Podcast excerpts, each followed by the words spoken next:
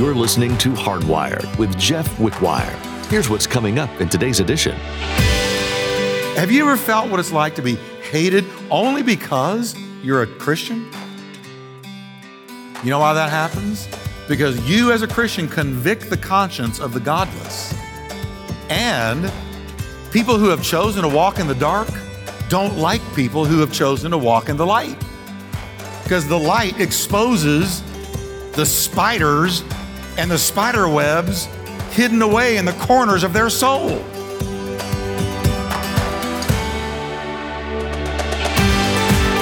It's safe to say that as a Christian, at one time or another, well, we've been faced with persecution.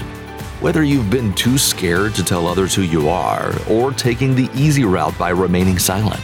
As believers, we need to never back down from what we know to be true. Today, Pastor Jeff illustrates the importance of remaining strong in your faith. No matter what the world throws at you, God will be by your side to get you through it. Well, let's join Pastor Jeff in the book of Galatians, chapter 5, as he continues his message The Great Evidential Fruits of the Spirit.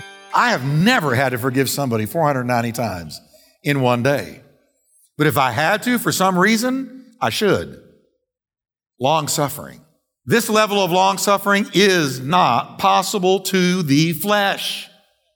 Hence, it's a fruit of the Holy Spirit grown in the soil of a born again soul. Now, let me ask you a question. Are you more long suffering than you were, say, a year ago? You should be. Fruit. Everybody say fruit. Fruit of the Spirit. See, you don't judge somebody's spiritual maturity by how many gifts they have. You judge somebody's spiritual maturity by how much fruit is grown.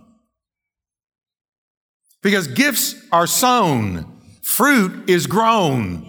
Now, the next evidential fruit is gentleness. It comes from a Greek word meaning kindness or goodness of heart. And it is goodness in action. It is goodness in action. Now, as with all the other fruits of the Spirit, Jesus modeled gentleness the best. I believe the kindest man who ever lived was Jesus Christ. Really do.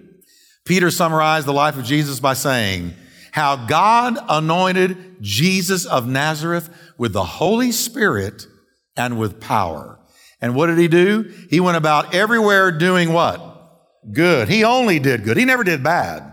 He only did good and he healed everybody who was oppressed by the devil. For God was with him. Now he's our model. And to be a Christian means to be a little Christ. So here's the deal. As the fruit of the Spirit grows, we ought to be going out more and more and more and doing good to others, being good, having the fruit of goodness manifested, not being ornery, not being mean, not being short tempered, but good and doing good. Good is as good does. Think of his kindness as the disciples rebuked the mothers of Jerusalem for bringing their children to him, only to hear him say, Allow the children to come to me, for of such is the kingdom of God. Goodness. Jesus was good. He was the goodest man to ever live. And I know that's bad English, but it's good theology. He's the goodest man to ever live. Nobody was as good as Jesus, ever. Think of his kindness as he touched the wretched leper who no one else would get near. But Jesus went near him. You know those poor lepers? They had to have bells. And when they went into a social setting of any kind, even near a town or a city, they had to ring those bells and cry out, leper, leper, leper, leper, leper approaching. And everyone scattered. You talk about lonely. You talk about ostracized. You talk about blue, you talk about down. Nobody would get near them except other lepers. And yet Jesus walked right up to him and, and did the unthinkable, touched him. The goodness of Jesus. He was just good. And how kind he was to Peter. Here we are again, overwhelmed as he was with guilt and shame for denying the Lord. And what about that dying thief? To his right hand side on the cross, who just moments before cursed him as he hung on the cross. In fact, just try to imagine Jesus being unkind. Try to think of it. Can you imagine Jesus being unkind in any way, shape, or form? I can't. I can't think of it or imagine it. It can't be done because he was supremely, consummately, totally, thoroughly good. One of my favorite prophecies concerning Jesus was delivered by Isaiah the prophet. I love this verse. Isaiah 42, verse 3 says, talking of Jesus, he won't brush aside the bruised and the hurt, and he won't disregard the small and the insignificant. King James says, The bruised reed he will not snap, and the smoking flax he will not quench. The bruised reed, you've seen these reeds sticking up out of ponds? All right? He's picturing one that is broken and about to go under. He says, Jesus will not finish the job. He will be gentle with the bruised. And the smoking flax is a candle that it's almost burned out. You're almost burned out.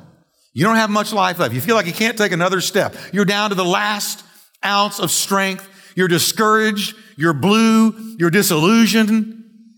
And yet it says when Jesus encounters somebody that has only a little flicker of a flame that used to glow brightly, he will not blow it out, but he will stoke it in gentleness. I read that verse and I call it the prophecy of gentle Jesus. He's not mean. He's not dominating. He's not insistent. He's a gentleman and he's gentle.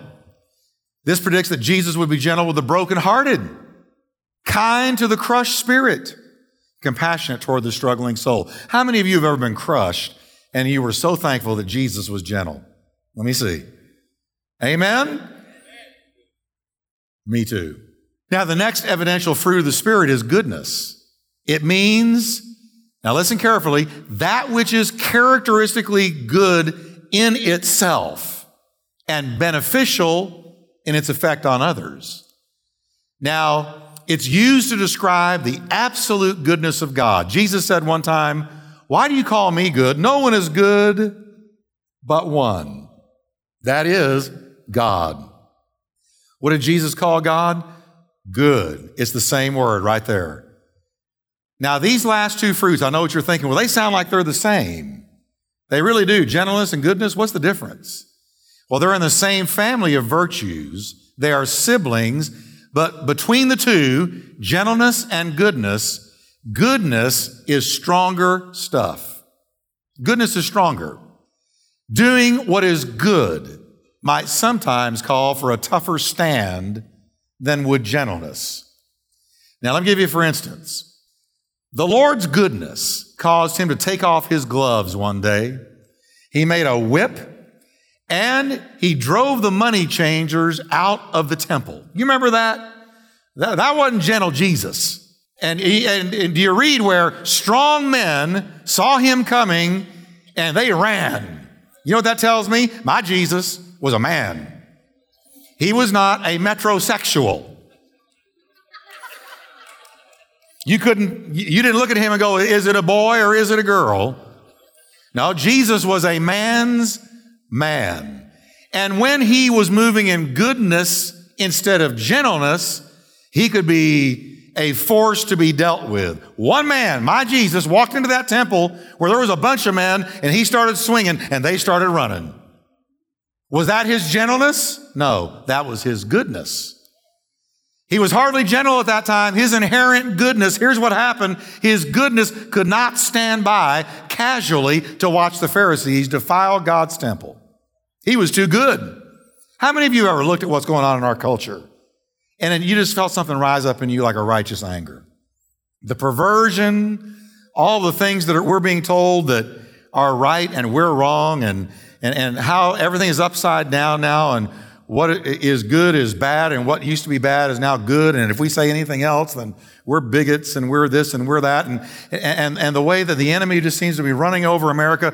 Have you ever just felt rise up in you sort of a righteous anger and, and uh, the goodness that God has put in you is offended? Come on, everybody. I hope that's true for every one of you in here. Bible scholars tend to define the Lord's kindness as his gentler side and his goodness as the sterner side. To be both kind and good is the ideal. If you need gentleness, we can be gentle. I, as a child of God, can be gentle, very gentle. If you come at me with something like you must believe that a certain sin is right, you must agree with us, you must go along with it, or my God, my Christ, my Jesus is attacked and undermined and blasphemed, then it hits up against the goodness in me, and I will come out sterner than gentler. And we ought to have both. We ought to have both. And depending on the circumstance, is which one manifests. This combination causes a loving parent to say a firm no to a child and to back it up with discipline when necessary. I can tell you, folks, mark this down. Wicked, godless men hate a good man. Are you aware of that? Remember when Jesus said, if they hated me, they're going to hate you? If they rejected me, they're going to reject you. If they persecuted me, he said in the Sermon on the Mount, they're going to persecute you. Have you ever felt what it's like to be hated only because you're a Christian? You know why that happens? Because you, as a Christian, convict the conscience of the godless. And people who have chosen to walk in the dark don't like people who have chosen to walk in the light. Because the light exposes the spiders and the spider webs hidden away in the corners of their soul. A good man is a formidable man, not a wimp. Jesus doesn't create wimps. Jesus was not wimpy. Do you know what? The Holy Spirit didn't come, come upon us to make us nice.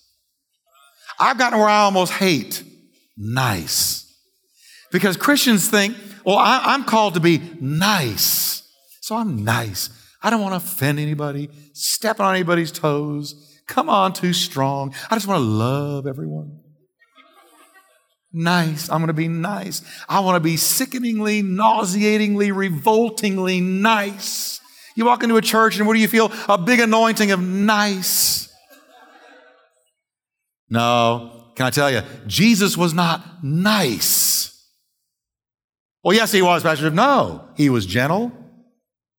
He was kind, but he could also be extremely forceful with truth and black and white.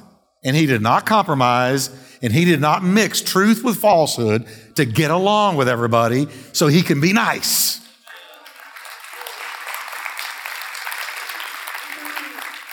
Well, aren't we supposed to get along with everybody? No. Where do you get that? Where in the world do you get that? That we're supposed to get along with everybody. Let me tell you what Jesus said. I didn't come to bring peace. I came to bring a sword. Now you come to him, you'll get peace in your soul.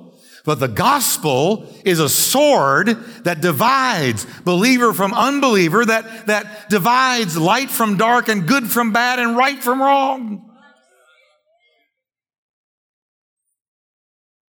And if you really walk with him, I guarantee you're going to be persecuted. And wicked men will hate you, not because you're nice, but because you are inherently good. You have goodness in you, the goodness of the Holy Spirit, which is formidable. Didn't mean to go into all that. No, that's in my notes.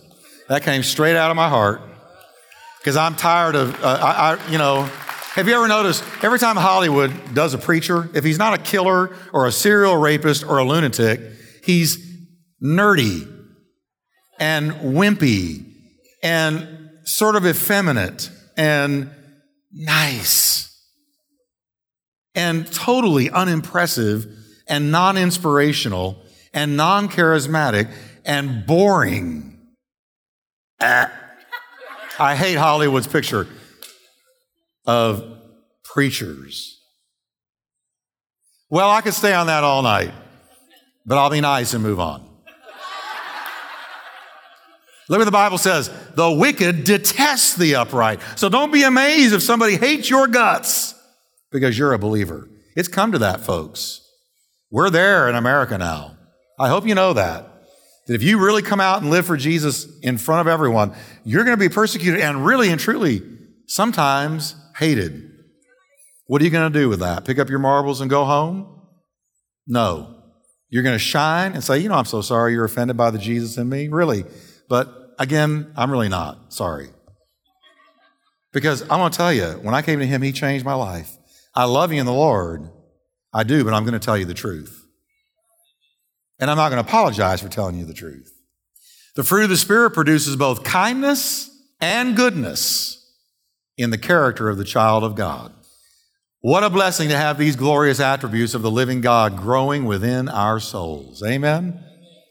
Now, we've looked at the first three fruits of the Spirit, which are emotional, and then we looked at the second three, which are evidential. Now I want to come to the final three fruits of the Spirit, which are elemental. Now, the elemental fruits of the Spirit are the ultimate basics of the Christian life. They're the bare essentials of vital Christianity. The first of those fruits is faith. Without faith, you can't please God. And faith is the beginning of every walk with God and every encounter with God. Without faith, you will never have an encounter with God. So our whole Christian life, being born again, being saved, coming to Him, began with faith. Amen? Faith. Now, faith can be either the act or the attitude of believing trust. It can also be the quality of faithfulness, dependability, and loyalty. Now, catch that. The quality of being faithful and dependable and loyal. So, when we see faith in this list of nine fruits of the Spirit, it's not necessarily talking about faith that moves a mountain. It's more than likely talking about being faithful, loyal, dependable, as God is. Because the other fruits are moral, just like that. So sometimes faith is simply the ordinary everyday faith that we all exercise in a thousand different ways in daily normal life. When you got into your car tonight to come to church, you turn that key in full faith, it would start. And when it doesn't start sometimes, your faith is offended. Right? You want to know, oh no, what is it? Is it the stupid battery? Is it the car maker? Did Chevy do this or the battery do this? Because your faith said it's going to start. Now, you don't know how it works. If I told you go in and take that engine apart and put it back together, you would say, I have no clue how to do that. I just know that I believe when I turn that key, it's going to happen. I operate in faith. When you walked into this church, you had faith there was going to be a chair for you. You had faith that I was going to be here. You had faith that you would hear something about Galatians. You didn't even think about it. You believed it was going to happen. We move in normal faith all the time. As the old saying goes, how does a cow eat green grass that, ter- that produces white milk and turns to yellow butter? I don't know. I just know I expect it to be there when I want butter on my toast.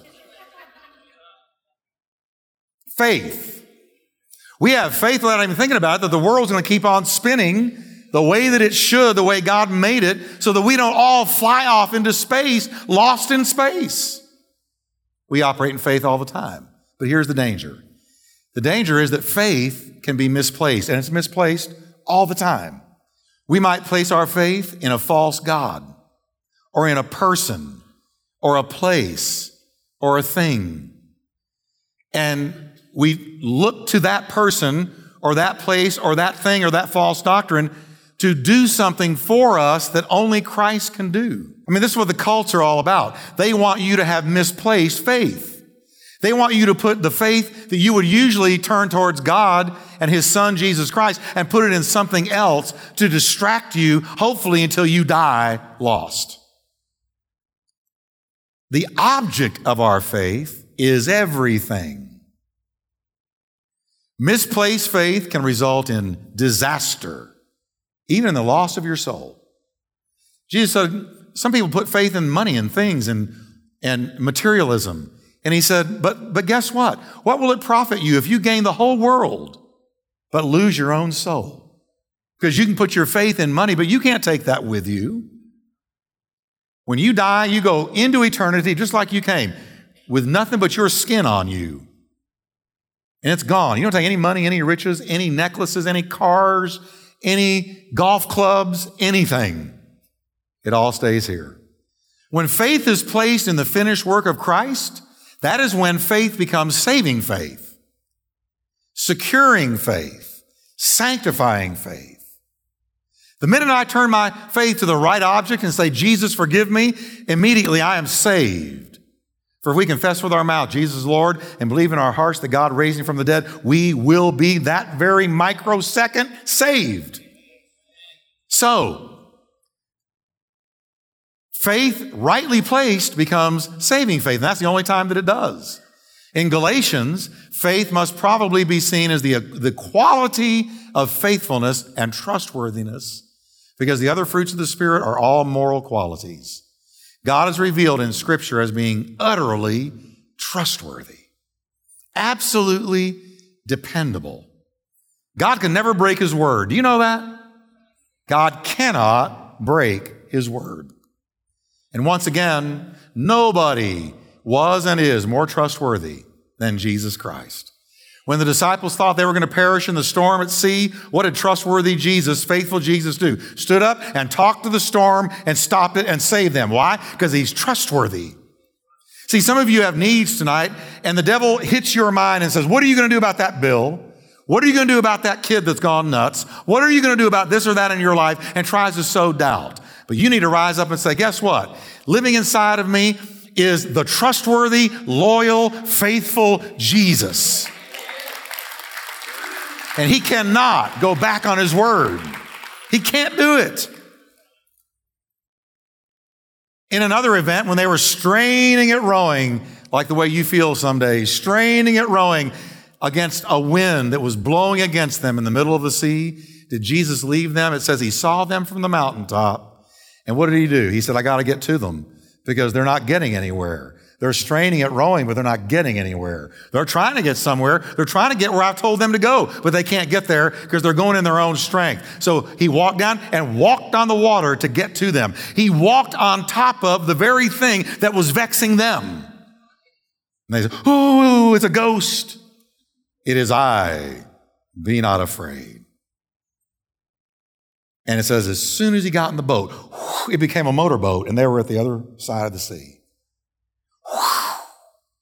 Things change when Jesus gets in your boat. They really do. Things change when you're in a problem. Say, Lord, I don't know what to do, but get in my boat. He appeared to them walking on the water he, because he is faithful. So do we become faithful as the fruit of the Spirit grows within. That's a fruit of the Spirit. As he is dependable, faithful, and loyal, Christians ought to be growing the same fruit dependable, faithful, loyal. You can depend on my word, I'm going to do it. Why? Because I got the fruit of the Spirit. I'm dependable, I'm faithful, and I'm loyal. I'm not a con, I'm not a cheat, I'm not a liar, I'm not a deceiver. I'm faithful, loyal, and dependable because I'm following one who is. And he's rubbing off on me. Now, the next elemental fruit of the Spirit is meekness. Now, I know what you think when I say meek. You say, oh, Pastor Jeff is really meek. Some of you would think, really? He's weak? No. Meekness, you know what it means? Strength held back. I could, but I won't. Meekness is not weakness.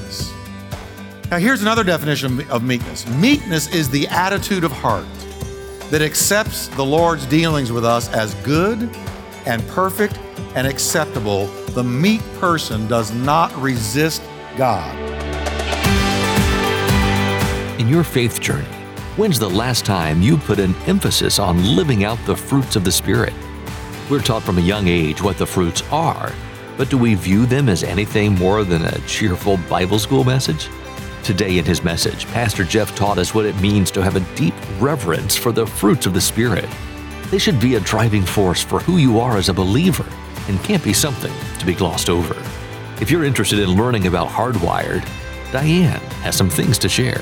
If you have questions or comments about what you've heard today, we'd like to know. You can call or text us at the following number and share your thoughts. That number to text is 817 484 4767. Once again, that's 817 484 4767 Thanks for being a part of this ministry and helping it continue to be an encouraging and uplifting resource for you and others. Now I'll hand it back to Daniel as he gives a preview of what's next. In his next message, Pastor Jeff illustrates the dangers of resisting God's promises. As Christians living in our world today, it's easy to let the world's wisdom seep into who we are. Doesn't matter how sound the arguments may seem or how harmless we might think it is, abiding in the lies of the world will always serve to destroy you. Stay steadfast in who you know you are through Christ and be blessed by way of His grace. He has never given up on you. There's more Pastor Jeff has to share from the book of Galatians, so be sure to join us again. If you missed any part of today's teaching, you can find it online at hardwired.org. We are so glad we can be part of your day today, and we pray you've been blessed by today's edition of Hardwired.